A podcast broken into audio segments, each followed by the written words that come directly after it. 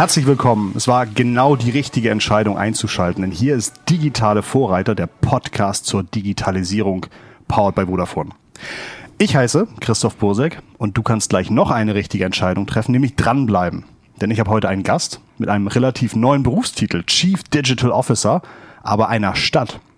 Die halbe Welt wohnt bereits in Städten und in den nächsten fünf bis sechs Jahren werden wahrscheinlich noch einmal zweieinhalb Milliarden Menschen mehr in Städte ziehen.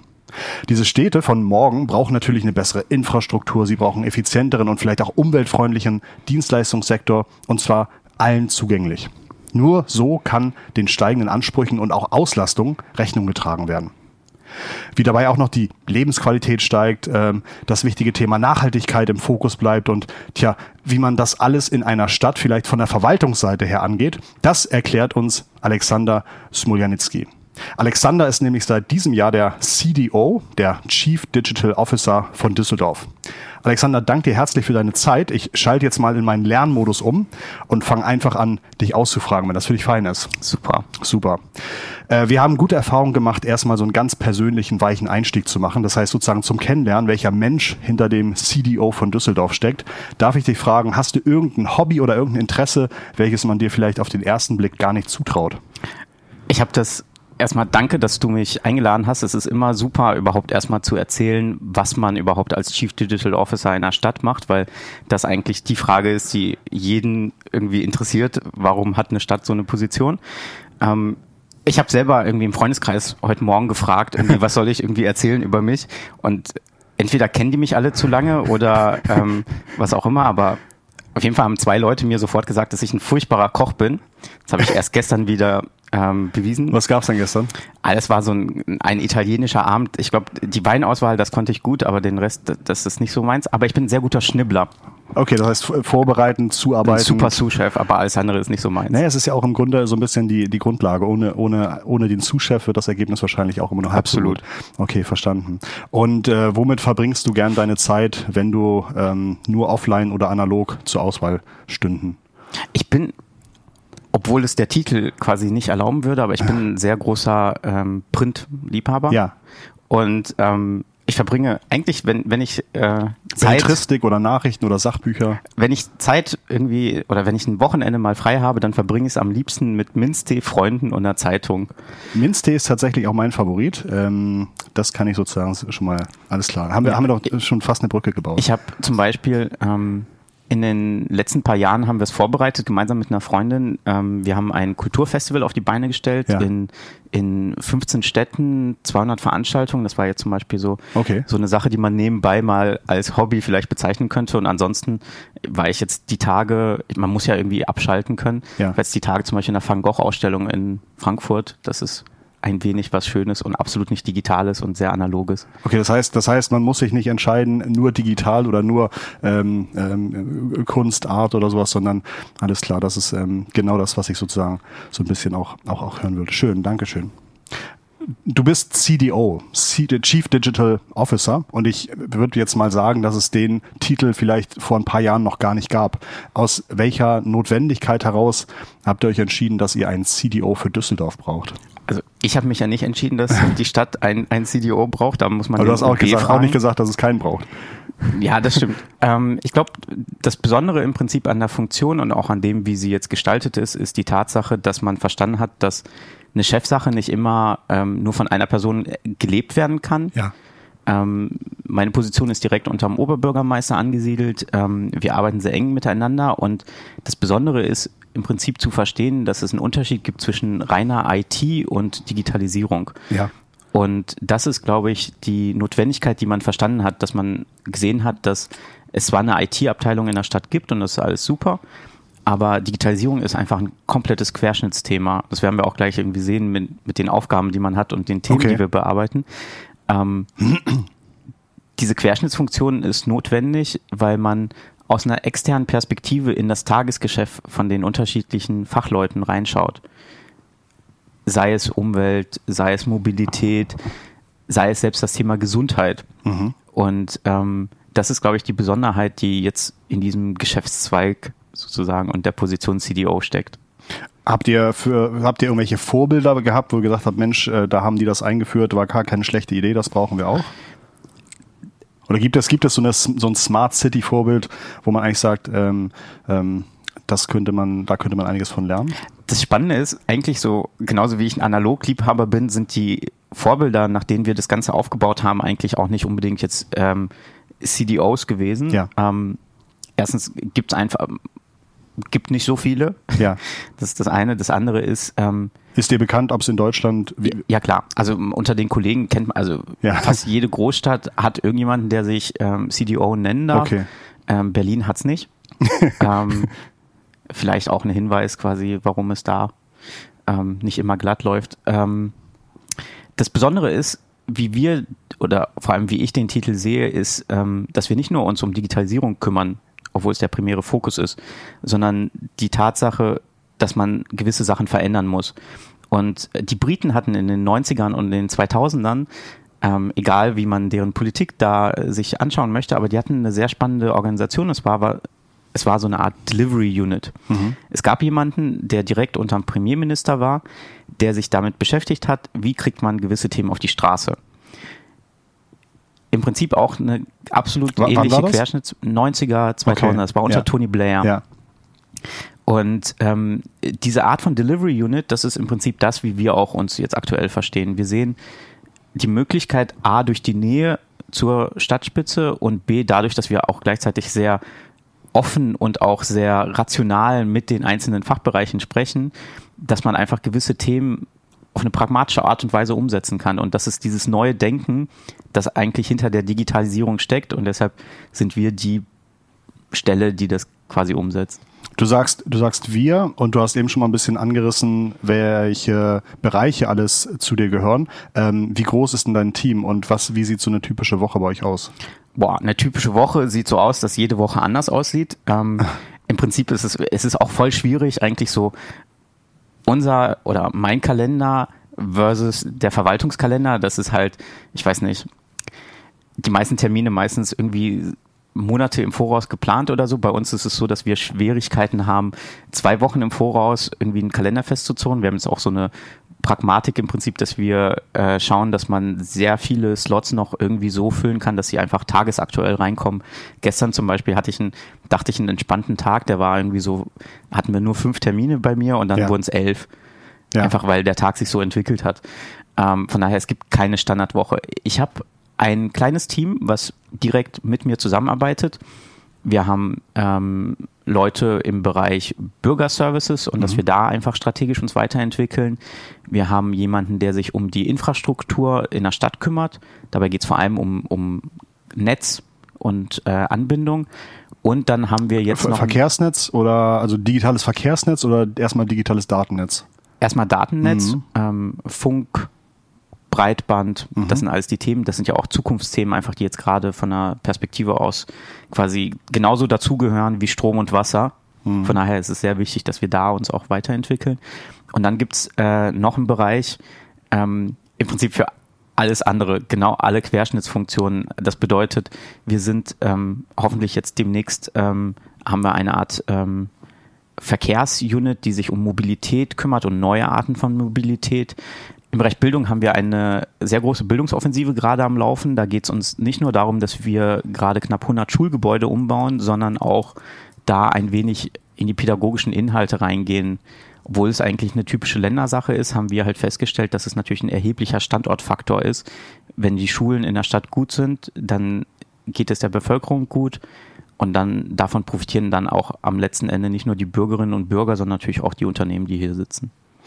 Gibt es von eurer Kundenseite, ich, ich verstehe das so, dass eure Kunden sozusagen die Bürger sind auf der einen Seite, vielleicht aber auch die Unternehmen.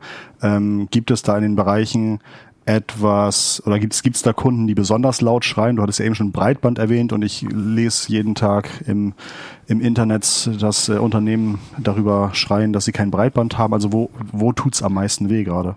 Oder wo kommt der, der, der meist, die, die, die meisten Anfragen her? Was würdest du sagen? Wir haben, wir haben im Prinzip genauso wie unsere Aufgaben in drei Bereiche geteilt sind, haben wir auch drei unterschiedliche Kundengruppen sozusagen oder Gesprächspartner. Das sind gar nicht Kunden für mich. Das eine ist die Verwaltung selber. Wir müssen einfach schauen, wie wir es hinkriegen, dass wir zeitgemäß arbeiten können intern. Weniger stempeln, weniger unterschreiben, mehr agil. Mhm. unterwegs sein. Das zweite, und das ist natürlich die größte Gruppe, das sind die Bürgerinnen und Bürger. Geht darum, dass wir auch wiederum da einfach eine zeitgemäße Verwaltung nach außen auch bringen, dass wir Services nach außen dem Bürger auch ruhig auf dem Sofa einfach mal ähm, anbieten können und die nicht nur bei uns morgens an einem Montag oder so in einer Schlange stehen müssen. Und das dritte ist natürlich die Wirtschaft hier, weil wir ein sehr wichtiger Wirtschaftsstandort in Deutschland, ich glaube auch in Europa, kann man auch ruhig sagen, sind. Ähm, es sind sehr viele internationale Unternehmen, sehr viele lokale Unternehmen, die hier einfach ihren Sitz haben. Und die haben natürlich auch Bedürfnisse rund um Breitband, aber auch natürlich, und das merken wir auch verstärkt, auch im Bürgerservice. Weil ähm, wenn ein großer Konzern hier anfängt, zum Beispiel ist es wichtig, dass die, ähm, die Bedingungen für zum Beispiel neue Mitarbeiter, wenn die aus dem Ausland kommen, gut geregelt sind. Es bringt nichts, wenn ein Unternehmen 20 neue Mitarbeiter aus dem Ausland hier hat Ja. und die jetzt Termine einzeln irgendwo machen können, sondern da schauen wir einfach, wie können wir gemeinsam zueinander kommen. Und da ist die Wirtschaftsförderung bei uns in der Stadt sehr aktiv. Ich glaube, sehr selten, dass es so eine Wirtschaftsförderung gibt, die wirklich mit den Unternehmen aus der Unternehmensperspektive, aber auch aus einer Perspektive der Stadt zusammen agiert. Schätzt du, du, du hast ja dieses Jahr angefangen. Schätzt du, dass du sagst, das ist jetzt ein Projekt für die nächsten 24 Monate und, äh, ähm, und dann ähm, ist aber auch die meiste Arbeit getan? Oder glaubst du, dass es eigentlich eher der Startschuss ist für eine jahrzehntelange Abteilung, ähm, Ausbau, immer wichtig werdenden Tre Bereich in der, in der Verwaltung? Ich glaube, dass der disruptive Teil Ja. Des Ganzen, das ist nicht etwas für die nächsten Jahrzehnte. Vor, Ja. Von einem Jahrzehnt wussten wir auch nicht, dass es irgendwie so eine Stelle geben wird. Ja. Ich glaube nicht, dass das die nachhaltige Perspektive ist. Deshalb schauen wir auch auf das Ganze nicht als nur ein reines Digitalisierungsprojekt, sondern tatsächlich etwas, was halt umsetzt und Prozesse macht. Wenn wir zum Beispiel auch in, in ein Amt reingehen, gerade das ist in, an mehreren Stellen der Fall, dann geht es uns nicht nur darum, dass wir jetzt schauen, wie kriegen wir einen Prozess schöner in einem Formular um, sondern wir schauen uns die internen Prozesse an von den Mitarbeitern. Wir schauen, ob es architektonisch vielleicht Sinn macht, auch das Amt umzubauen, damit die Prozesse sich auch flexibler anpassen lassen. Von daher ist es, glaube ich, dieser Delivery Unit Part, der wirklich ein guter Ansatz ist. Digitalisierung ist jetzt gerade disruptiv. In zehn Jahren, wer weiß, was dann kommt. Du bist jetzt sechs Monate im Amt, ungefähr. Ähm, gibt es Dinge, die schneller passiert sind, als du dachtest? Und andersrum gibt es Dinge, wo du sagst, oh, das äh, ist ja doch ein dickeres Brett, als ich mir vorher gedacht hatte. Ich hatte am Anfang richtig Schiss, dass ich nicht mit der ganzen internen Verwaltungssprache Ja. zurechtkomme. Ich lerne immer noch Abkürzungen. Was, Ähm. was ist da dein, dein Lieblingswort? Oder gibt es da so, Oh, man, ich, jetzt darf man mich nicht festnageln, aber ich glaube, Ja. wenn man, wenn man nichts an einem Dokument äh, zu korrigieren hat, dann meldet man Fehlanzeige. ja, Das war für mich, ich weiß nicht, ZWV, ja, ZKT und alle und, und alle Nummern. ja, Wir haben ja, es, es wirkt ja quasi, die Stadtverwaltung ist ja eigentlich so eine Art Holding Mhm. für 45 Ämter. Das sind eigentlich 45 Kleinunternehmen. Mhm. Jeder mit seinem eigenen äh, Leiter, Mhm. jeder mit seiner eigenen Richtung und jeder mit seinen eigenen Problemen auch.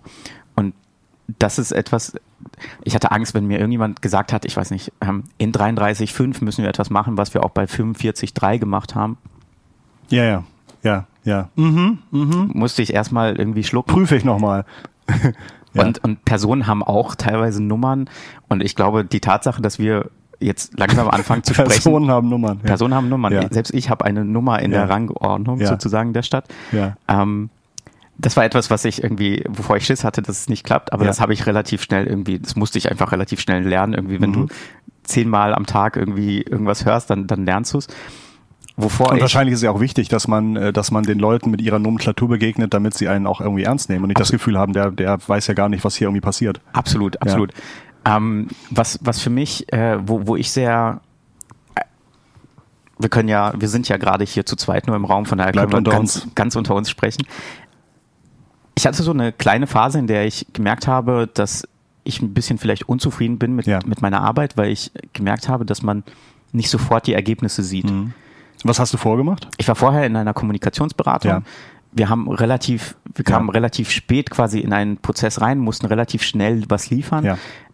Es war sehr hands-on. Projektbezogen, Ergebnisse projektbezogen, zwischen- Ich hatte Ergebnisse gesehen. Ähm, der, das ist der krasse Unterschied im Prinzip, wenn man auf einmal in so etwas wie eine Stadt reingeht, weil die ganzen Themen, die wir jetzt gerade angehen, das sind massive Schiffe, die wir wirklich bewegen, die wir zeitgleich teilweise jetzt gerade bewegen müssen, weil, weil der Druck einfach da ist. Und es gab so eine kleine Phase, in der ich gedacht habe, irgendwie, dass es sehr frustrierend ist, bis ich wirklich die ersten kleinen Erfolge gesehen habe und gesehen habe, dass, obwohl im viele sprechen beim, das ist ja ein reines Bullshit-Bingo eigentlich, wenn man über Smart City-Themen spricht. Es gibt so viele englische Fachbegriffe, Ja. die man, die man, das ist noch schlimmer als eine Verwaltungssprache, ist eigentlich alles, was rund um Smart Ja. City gerade abläuft. Ähm, und was Konkretes dahinter vorstellen können sich die wenigsten. Ja. Und was für uns sehr wichtig war, war wirklich Ergebnisse auch zu zeigen. Kleinigkeiten. Ich weiß nicht, wir haben, wir haben einen Prozess angepasst zum Beispiel, der war über die nächsten fünf Monate ausgebucht. Wir haben eine Kleinigkeit verändert an dem Prozess, den teilweise automatisiert, was digital ist davor geschaltet und es ist innerhalb von 24 Stunden kriegt, kriegt ein Bürger dann eine Rückmeldung. Krass. Was vorher ein knappes halbes Jahr Genau. gedauert hat. Ja, Und, und das ist zum Beispiel einer von diesen Momenten, bei denen man denkt, ja, super. man macht was Gutes. ja. Und ähm, ähm, viele Leute haben mich auch irgendwie gefragt, so Alex, warum gehst du überhaupt irgendwie, wie kommt man dazu, aus der freien Wirtschaft in die Ja. Verwaltung zu gehen? Irgendwie haben alle Vorurteile genannt, die, die teilweise stimmen, Ja. teilweise stimmen. Aber ähm, ich habe sehr schnell es zu schätzen gelernt, dass es sehr viele Leute gibt in der Verwaltung, die, die Lust haben, was zu verändern und die auch diese Veränderung als Notwendigkeit sehen. Und das hat dann auch am Ende des Tages auch bekräftigt, einfach, dass man, dass man was Gutes machen kann Ja. mit seiner Kenntnis. Und ähm, ich baue auch so das Team in die Richtung auf, im Prinzip, dass man, dass man nicht nur diese Verwaltungsperspektive hat, weil die Verwaltungsperspektive, das haben die anderen 10.000 Beschäftigten in der Stadt. Unsere Aufgabe ist, aus einer Bürgerperspektive die Stadt so zu verändern, dass es was lebenswerteres und liebenswerteres ist am Ende des Tages. Und diese Perspektive reinzubringen und auch wirklich ähm, am Ende des Tages was Gutes gemeinsam zu bewegen, das ist, das ist sozusagen unser Ziel. Ein bisschen romantisch, aber es ist Ja, so. man sieht es vielleicht nicht, aber Alex lächelt wirklich und das, das nimmt man ihm auch ab. Also sozusagen, du, du, also so ein kleines bisschen Idealismus ähm, scheint, scheint auch wichtig zu sein. Und ich nehme jetzt für mich mit, du kommst aus einer Kommunikationsbranche, äh, es ist dir wichtig, schnell auch Ergebnisse zu zeigen. Also dieses Thema, tu etwas, zeig, dass etwas passiert, kommuniziere gut, st- stark, stark Feedback geben, was da gerade passiert, scheint in deiner Rolle auch ein, auch ein wichtiger Bestandteil zu sein. Du hast eben schon gesagt, ähm, es gab Themen, die sich langsamer bewegten als andere. Ohne jetzt zu stark ähm, zu personalisieren, gibt es Bereiche, wo du sagst, ah, Gesundheitsthema, das geht immer leicht, äh, da kann man sofort was ändern. Oh, Verkehrssektor ist total schwierig. Also gibt es da Sektoren, die eher leicht oder eher schwierig sind. Das Bürgerformular ging relativ schnell, sagtest du. Aber Glasfaser verlegt man halt nicht mal eben innerhalb einer Woche, ne? Glasfaser verlegt man nicht innerhalb von einer Ja. Woche. Das Spannende ist, und das ist das, was man, glaube ich, auch in diesem ganzen Smart City-Kontext, ähm, da, da bin ich weniger Idealist sozusagen, ist, ähm, wir bauen nicht eine neue Stadt. Ja, Wir können nicht, ähm, die, die Gebäude stehen, ja. die, die Straßen sind da, die, die Stadt wächst, die Fläche nicht. Wir sind jetzt nicht in so einem, wir machen jetzt kein Risikospiel und, und erweitern die Fläche irgendwie um, um, um ein Doppeltes oder sowas ähnliches. Und das Spannende ist, wie kriegt man es hin, eine bestehende Infrastruktur, egal ob es jetzt Behörde ist, ob es tatsächlich Infrastruktur ist oder auch einfach die Bevölkerung, wie kriegt man es hin, durch kleine Ansätze den Alltag so zu verändern, dass man auch wirklich einen Impact hat. Wir haben, ich weiß nicht, das war, vor allem, es sind mega banale Themen am Ende des Tages. Wir haben ähm, zum Beispiel in einem Amt haben wir, ähm, das ist kein Erfolg der Digitalisierung sozusagen, aber wir haben Signaturpads eingeführt und haben dadurch in nur einem Büro 300.000 Minuten pro Jahr eingespart, was Wartezeiten angeht. Krass. Signaturpads bedeuten, dass ich. Die Leute müssen nicht mehr, vorher mussten die, absolut, das ist, das ist so der Behördenwahnsinn, mit dem man sich tagtäglich auseinandersetzen muss. Leute haben vorher gewartet, bis ein Blatt ausgedruckt wurde, dann musste man das unterschreiben. Ja. Dann wurde erst die Unterschrift gescannt, dann ist es ein Behördenblatt, also wurde das Behördenblatt gescannt. Dann wurde gespeichert, das dauert. Dann wurde es auf den Datenmüll gelegt. Absolut, äh, es ist irrsinnig. Aber das heißt auch, so eine, so eine Baseline-Messung ist einfach wichtig, damit Absolut. die Leute nicht einfach sagen, ja, jetzt steht hier halt so ein, jetzt steht hier halt so ein Unterschriftenblock, sondern damit sie auch mal merken, was das für einen Impact hat. Ja, und, und, und das ist jetzt was mega Banales Ja. eigentlich. Das hat irgendwie fast keinen Aufwand gekostet, so eine Kleinigkeit irgendwie zu verändern, aber Ja. das bringt einfach einen krassen Impact. Und das gleiche Thema wird halt auch sein, wie wir jetzt zum Beispiel das ganze Thema Mobilfunk angehen werden, Mhm. auch mit den Telekommunikationsunternehmen zusammen, wie wir das ganze Thema ähm, Sport und Gesundheit in der Stadt angehen werden. Ja. Wir werden jetzt, es werden hoffentlich ab Frühjahr richtig coole Geschichten sein, auch im Bereich Kultur einfach, weil wir ähm, auf der einen Seite natürlich ähm, schöne Ausstellungen haben, aber dann muss man ja überlegen, wie kriegt man das noch vielleicht noch so ein Level weiter. Und ähm, Hast du ein Beispiel, was da, was da ansteht? Oder? es ist noch Okay. ganz äh, rudimentär, aber ähm, äh, wir haben ein Schifffahrtsmuseum in der Stadt auf dem Burgplatz. Ähm, daneben gibt es A, den Rhein, den wunderschönen Rhein. Auf der anderen Seite gibt es Habe ich gesehen, ja. auf der anderen Seite gibt es da eine Rheintreppe, auf der sich Leute im Frühjahr aufhalten und Ja. einfach so ein Feierabendbier mal trinken. Ja. Man könnte ja mal überlegen, was man Digitales machen könnte auf dem Rhein Ja. vom Schifffahrtsmuseum aus. Ah, okay, okay. Also einfach auch erlebbar machen und Absolut, äh, ja. vielleicht zückt auch jemand sein Handy, macht ein Insta-Foto davon und Ja, oder vielleicht muss er einfach sein Handy Ja. zücken, um was zu sehen. Oh wow, okay, super, okay, spannend. Dann muss ich ja im Frühjahr nochmal wiederkommen. Hab, habt ihr oder hast du andere Städte, bei denen du sagst, ähm, die haben da echt ganz tolle Cases gemacht, wo man manchmal hinschielt? Du hast schon gesagt, Berlin wäre es wahrscheinlich aktuell, hat noch Potenzial nach oben. Jede Stadt hat Potenzial nach oben, auch Düsseldorf hat sehr Ja. viel Potenzial nach oben. Ähm, ich glaube, es gibt, abseits von allen möglichen Rankings, die es irgendwie rund um Smart Cities gibt, ähm, ich glaube, die Rankings, das ist so, vertraue nie einem Dokument, was du nicht selber gefälscht hast. Ähm, es gibt sehr viele unterschiedliche Initiativen in, in wirklich fast allen Städten. Egal ob kleine Städte, ob, ob eine Region es macht oder ob, ob ein, eine große Metropole es angeht. Ich glaube, ähm, wir werden, es gibt aus meiner Perspektive nicht die eine ideale Smart City, sondern jeder hat irgendwie einen Ansatz. Was wir jetzt machen als, äh, als Stadt ist, ähm, eine neue Art von Städtepartnerschaft anzugehen. Weil wir verstanden haben, eine Städtepartnerschaft im digitalen Zeitalter bedeutet nicht, dass wir irgendwie das Wappen der Stadt an die Stadteinfahrt hinpacken und dann machen wir offizielle Empfänge. Ja. Ähm, und einmal im Jahr ein Schulaustausch. nicht nur Schulaustausch, Sportaustausche sind auch sehr wichtig. Ja. Ähm, helfen auch tatsächlich, aber, Ja. aber es hilft nicht äh, weiter bei diesem Erfahrungsaustausch, den wir wollen. Und was wir jetzt an, langsam anfangen, ist mit, mit ähm, auf der einen Seite mit Städten in Deutschland, Mhm. quer verteilt, nicht nur hier in Nordrhein-Westfalen, aber auch vor allem im Ausland, uns anzugucken, nicht wie können wir irgendwie diese Formulargeschichte, das lassen wir gut sein, aber wie können wir die Stadt, eine bestehende Metropole, so verändern, dass es ähm, weiter noch mehr lebenswerte Faktoren gibt in der Stadt. Und da machen wir jetzt einfach wirklich so, auf, auf Behördendeutsch machen wir Verwaltungsaustausche. Ähm, das bedeutet einfach, wir, wir selbst, ich weiß nicht, das Thema Gesundheitsmanagement für Mitarbeiter bis hin zu Kataster. Kataster, eins der coolsten Digitalthemen, Mhm, total. absoluter Nerdfaktor Ja. 1000. Bist, bist du Nerd? Also bist du auch so ein bisschen. Man, man kann, es, es gibt äh, starke Ansätze dafür, Ja? bestimmt, ja. Okay, okay. Und, und Kataster hat irgendwie, ne, alle reden irgendwie Blockchain und, und Ledger und man kann irgendwie das ganze äh, No- Notariat eigentlich in der Blockchain abbilden. Also so, wahrscheinlich gibt's da viele Ideen oder viele, äh, viele Fantasien dazu. Aber Kataster sind Karten, ne?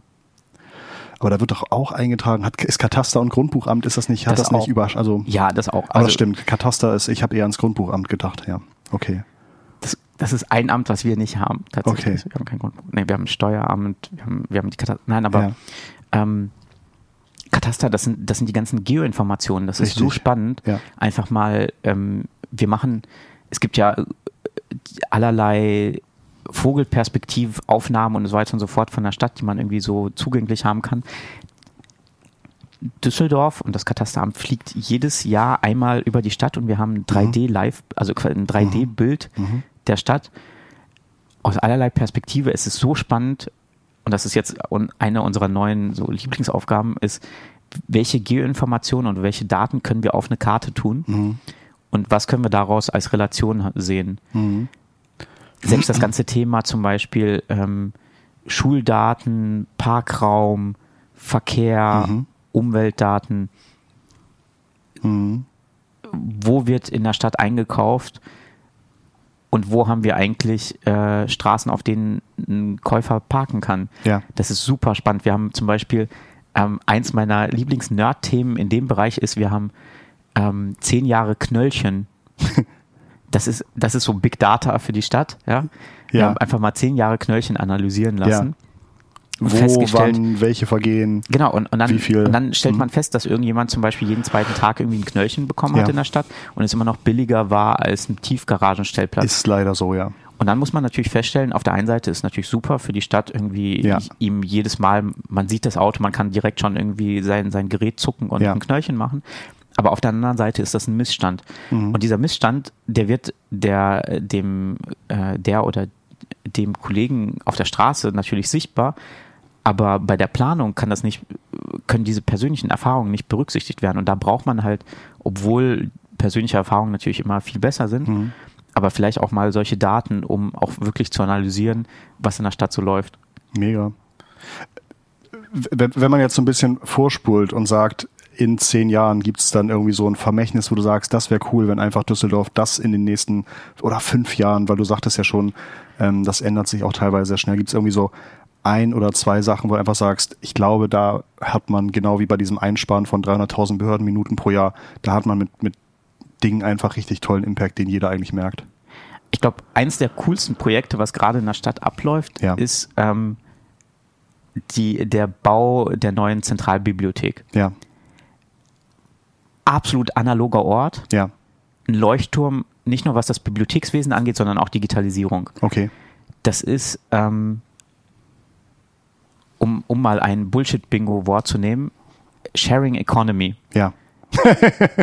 ja, Die Bibliothek als Ort der Sharing Economy des 21. Jahrhunderts. ja, Das ist ein neuer, echt toller Leuchtturm, den wir aus einer digitalen Perspektive, aus einer Kulturperspektive Ja.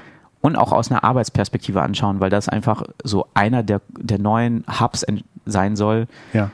Und es trifft wieder dein, dein Thema Bildung, äh, ist auch noch mit drin. Ja, aber das Okay. ist so eine richtige Smart City-Initiative. Ja. Von einem, von einem Café auf dem Dach bis hin zu kostenlosen Coworking mit vernünftigen, selbst Steckdosen, weil die braucht man in fünf Jahren auch noch für unsere ganzen Mhm. Geräte und Wi-Fi, ähm, bis hin zu E-Sports, 3D-Druckern, allem möglichen, was halt so eine Bibliothek demnächst Wow. haben wird. Okay.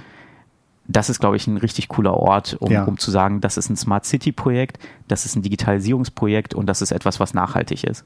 Mega. Cool. Alexander, ganz, ganz herzlichen Dank. Ich habe mir, glaube ich, viele Stichworte in mein analoges Digitalisierungsnotizbuch geschrieben. Ähm, und ich finde, das ist eine spannende Idee, einer Stadt sozusagen ein, ein CDO zu verordnen. Und die Projekte, habe ich jetzt auch gelernt, sind so umfassend, dass ich mir jetzt auch erstmal keine Sorgen machen muss, dass du dich da zeitnah langweilen wirst. Ähm, du zu Hause musst dich auch nicht langweilen, denn wir haben im Podcast-Feed weitere Episoden mit spannenden Personen und Themen. Da kannst du dich sehr, sehr gerne durchklicken. Und wenn du schon mal da bist, dann drück doch gerne auf den Abonnieren-Button. Das hilft uns und natürlich auch dir, weil du dann keine neue Folge mehr verpasst. Alexander und ich sprechen nächste Woche noch über unsere Rapid-Fire-Fragen. Da möchte ich Alexander zum Beispiel auch gerne fragen, wie er sich fortbildet oder digital up-to-date hält. Hoffentlich bist du dann wieder dabei. Bis dahin ganz herzlichen Dank, Alexander. Und Danke äh, danke zu Hause fürs Zuhören. Digitale Grüße vom digitalen Vorreiter, powered by Vodafone. Bis nächste Woche. Ciao.